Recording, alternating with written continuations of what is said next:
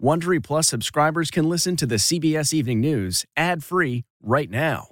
Join Wondery Plus in the Wondery app or on Apple Podcasts. This spring, if you'd rather spend time enjoying your lawn instead of trying to keep it alive, there's good news. TruGreen is the easiest and most affordable way to get a beautiful lawn. All you have to do is water and mow, and they'll do the rest. Weed control, fertilization, aeration, and even some things you might not even think of. They'll do all of it, while you can do literally anything else. With TruGreen, you can have your lawn looking as good as a putting green. That's not hyperbole. TruGreen is the official lawn care treatment provider of the PGA Tour. TruGreen offers a satisfaction guarantee, and they have a verified best price promise, which guarantees you the lowest price with no compromise on quality. You do you. Let TruGreen do your lawn care. Visit trugreen.com to get the best lawn at the best price with the best people guaranteed.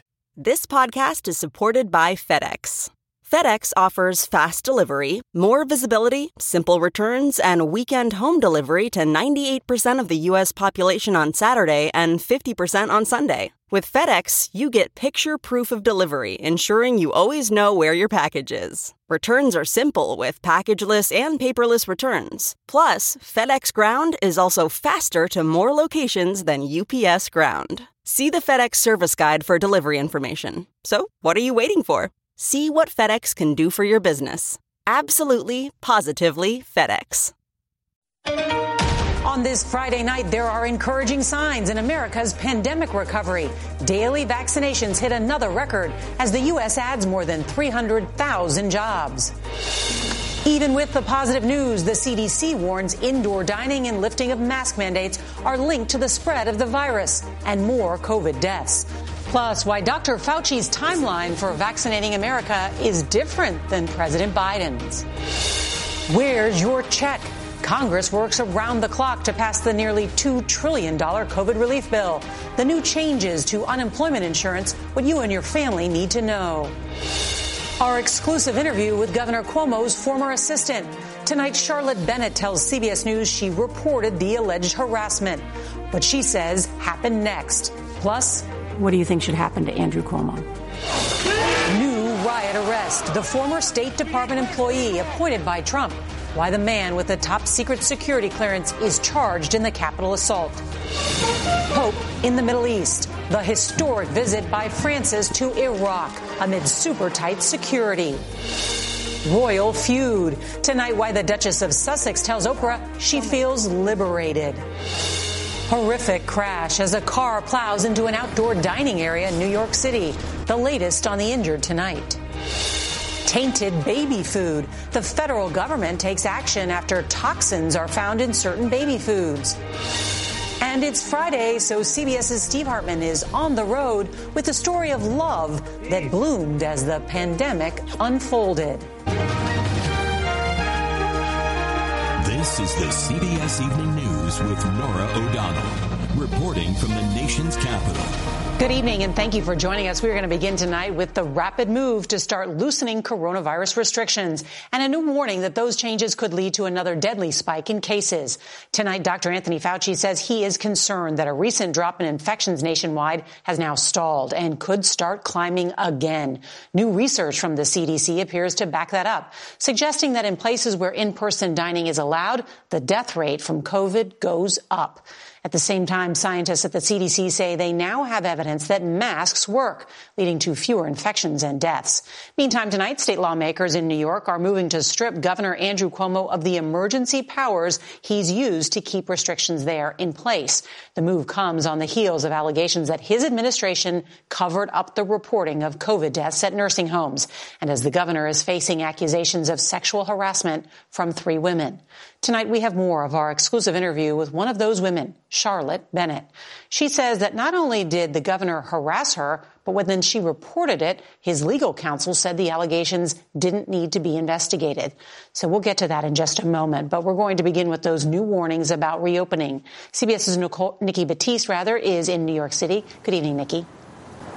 Good evening. Here in New York, movie theaters were allowed to open today at 25% capacity. Some showings at this one have sold out and may be a sign people are ready to get back to normal. But the CDC says now is not the time to let our guard down. Across America, glimpses of a post pandemic life. Tonight, Arizona ending restrictions on bars and restaurants and allowing baseball fans and time for spring training. Connecticut announcing plans to lift capacity limits on most businesses. And Atlanta ready to host the NBA All Star game with fans pouring in from out of state. God bless, I hope so. I would love to see business improve. But normalcy may be much further off. Tonight, a very different timeline from Dr. Anthony Fauci on Instagram Live. The logistic constraint of getting the vaccine into people's arms will probably take an additional few months. So we project that anyone who wants to get vaccinated will have gotten vaccinated by the time we get to the end of the summer and the beginning of the fall. And as states like Texas and Mississippi roll back mask mandates, a sobering new study from the CDC, which looked at counties that allowed indoor dining and those with mask mandates, it found that those with restrictions had far lower rates of illness and death. It also serves as a warning about prematurely lifting these prevention measures. As for prevention, there is promising news as 2 million Americans are now getting a vaccine dose every day on average. That's more than double from inauguration day. And in rural Kentucky, an UPS truck dropped off Johnson & Johnson vials to this tiny 25-bed hospital yesterday. The vulnerable include 90-year-old Alberta Thomas, as soon as I found out about this shot, I said, I will get that one. Yeah. I will get that one. It was top priority.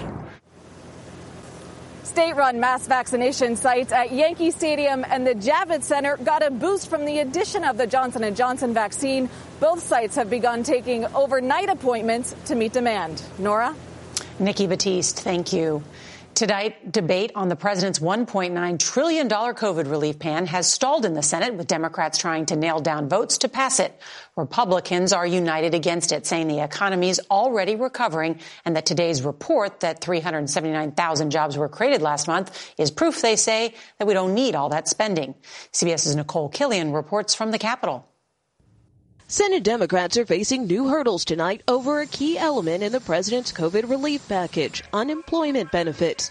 They pitched a proposal to lower weekly payments to $300 a week through early October to woo moderates like West Virginia's Joe Manchin, except he wasn't immediately convinced, stalling debate on the bill.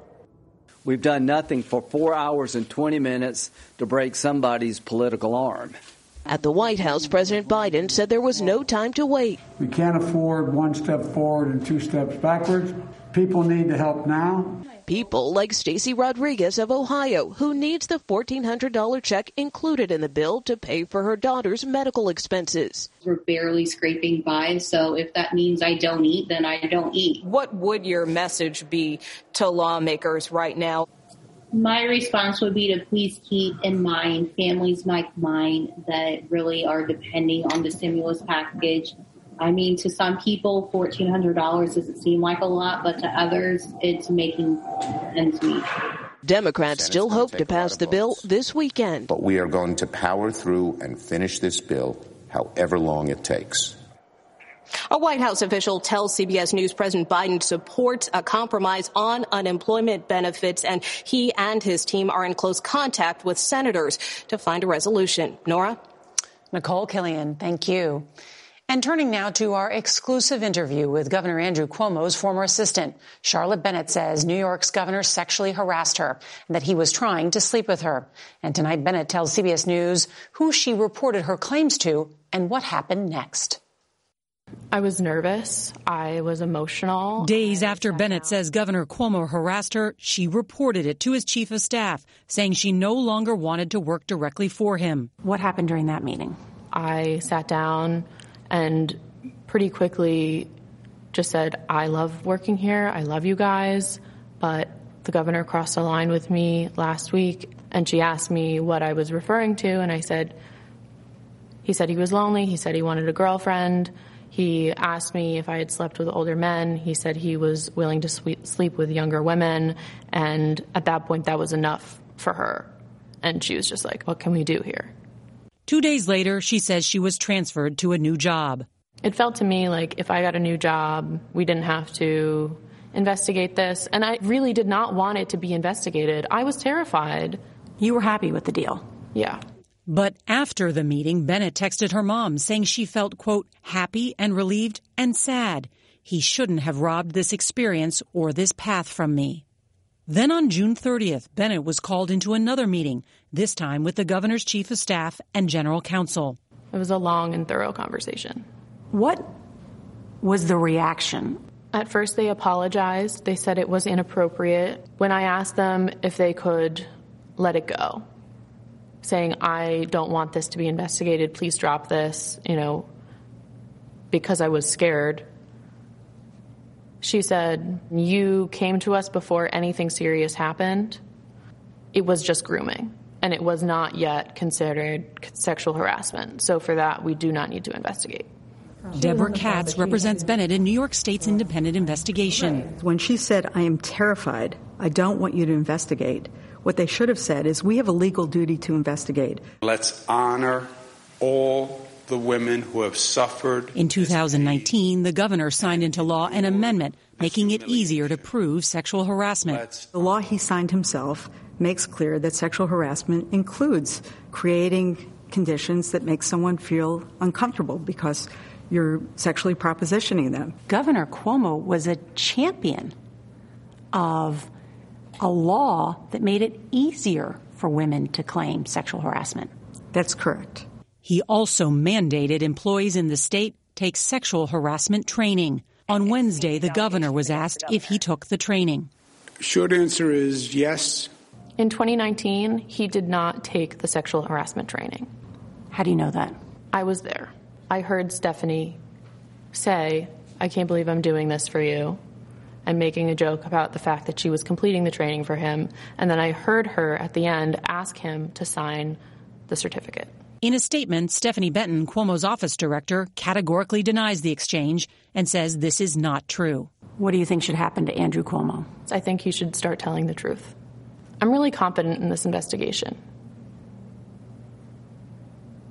But if this investigation finds that he has conducted himself this way, which he absolutely has, because I have contemporaneous evidence, he should step down. And in a new statement, Governor Cuomo's special counsel tells CBS News we continue to believe the matter was handled appropriately and look forward to cooperating fully with the Attorney General's review. Also want to let you know that later tonight you can find an extended version of our interview with Charlotte Bennett. That will be on cbsnews.com. And tonight, a former Trump campaign worker and State Department appointee is facing multiple charges in the Capitol riot. Federal prosecutors say Federico Klein was seen using a stolen police shield to pry open a door and later bashing officers with it. Klein was still working at the State Department with top secret security clearance until two weeks after the riot. Now turning overseas, Pope Francis is making history tonight as the first leader of the Catholic Church to visit Iraq. Security is extremely tight just days after a rocket attack on an airbase that houses U.S. troops. CBS's Chris Livesay reports tonight from Baghdad. Religion must serve the cause of peace and unity, the pontiff said during his visit to the very church where a jihadist attack left dozens dead in 2010. One survivor told us, The Pope is bringing a message of hope and deliverance. We pray this visit will bring change. From the former ISIS stronghold of Mosul to the ancient ziggurat of Ur, security along the Pope's historic four-day pilgrimage is high, with curfews in place to limit the spread of Iraq's other deadly threat, COVID. But for many spectators, caution has been low, sparking fears of super spreader events at a time the pandemic is raging and Iraqis are reeling from decades of sectarian violence. Just one reason for Francis's meeting tomorrow with Iraq's senior Shia cleric, Grand Ayatollah Ali al-Sistani. As the pontiff said today, Iraq's religious diversity is a precious resource, not an obstacle to eliminate. Later in the trip, Pope Francis will visit towns once occupied by ISIS, where Christians witnessed their families murdered and their churches desecrated. Now they'll witness the Pope himself saying Mass in them. Norah? What a historic trip. Chris Livesay, thank you. Well, tonight, a new escalation in the royal feud. In her interview with Oprah Winfrey, the Duchess of Sussex describes a stifling atmosphere at Buckingham Palace. CBS's Charlie D'Agata has new details from London. In the latest jab at living life as a royal, Meghan Markle says she couldn't even speak with Oprah Winfrey without palace personnel listening in, let alone agree to an interview. That wasn't my choice to make. So, as an adult who lived a really independent life, to then go into this construct that is um, different than mm-hmm. I think what people imagine it to be, it's really liberating to be able to have the right and the, the, privilege in some ways to be able to say yes. Now the palace is bracing for what else Meghan has to say while investigating claims she bullied staff. No one, I think, could have foreseen that a year on we would be in full blown mudslinging transatlantic mudslinging. It's extraordinary. British media have gone on the attack too, saying it's insensitive to air such an explosive interview with Prince Philip still in the hospital but recovering tonight from a heart procedure at age 99 just a hint of the backlash to come once more revelations of the full interview come to light on Sunday. Charlie D'Agata, CBS News, London.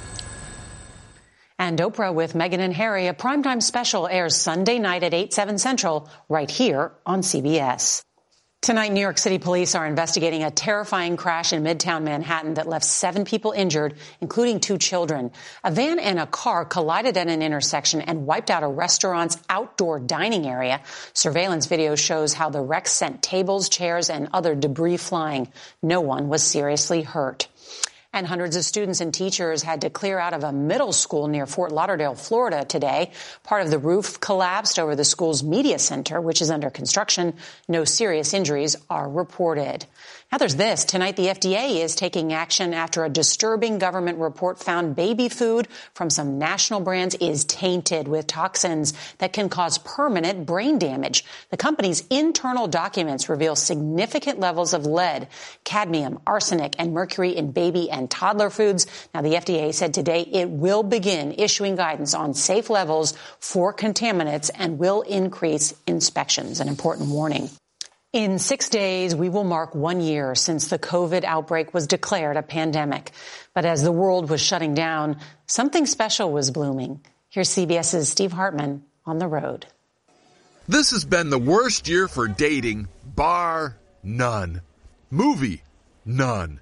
And restaurants with all the ambiance of a parking meter. But here, along the banks of the Hudson River in upstate New York, we found a couple of singles who are making it work despite the pandemic. Wait a minute, getting your glasses up. And that awkward eyewear. That's it for the week. John Schultz. He's a lot of baloney. And his girlfriend, Joy Morrow Knowlton, are both 94, each widowed twice, and each determined to find love yet again. They're now vaccinated, but had to be in a bubble most of the year. Did you ever think it was just too hard? no. she was worth it. It was a pain in the neck, though. Perseverance. Pete Schultz is John's son. They would call every day. Um, they'd find a way to get together, but they did whatever it took. You haven't held hands with me all day, by the way. Hold my hand. What it took, they say, was a return to simple pleasures, like long drives to nowhere, batting balloons around the house, and a whole lot of selflessness. She bought me a walker. She bought you a walker? $159, I think. Whoa. I told you she had money. she did have it. She bought my walker. Not to be outdone, John bought her a little something too. Although he had to pop the question way more than once. Oh, dozens. Dozens? dozens? Finally, I said okay. Wait, what made you finally say yes? When we had snow days this year, and I didn't come up here. I missed him. This week, John and Joy held a rehearsal for their spring wedding. It'll be the silk purse at the end of this sow's year. All possible because these romantics realized early on that a good date is nothing more than good company. There's some ice floes right out in the middle there. Steve Hartman. In fact, there's a whole line of them. On the road in Kingston, New York. And there's nothing better than finding your special someone. And Sunday on Face the Nation, Margaret Brennan's guests include Dr. Anthony Fauci and the governors of New Jersey and West Virginia. And a reminder, if you can't watch the evening news live, set your DVR so that you can watch us later. That is tonight's edition of the CBS Evening News. I'm Norah O'Donnell in the nation's capital. Have a great weekend. We'll see you back here Monday. Good night. If you like the CBS Evening News, you can listen early and ad-free right now by joining Wondery Plus in the Wondery app or on Apple Podcasts. Prime members can listen ad-free on Amazon Music. Before you go, tell us about yourself by filling out a short survey at wondery.com/survey. If you enjoy tuning in to the CBS Evening News, there are official t-shirts, hats, mugs, and more available for purchase at paramountshop.com. These products are perfect for any fan of evening news, and you can take 20% off with code EVENING20. That's 20% off all CBS Evening News products with code EVENING20 at ParamountShop.com.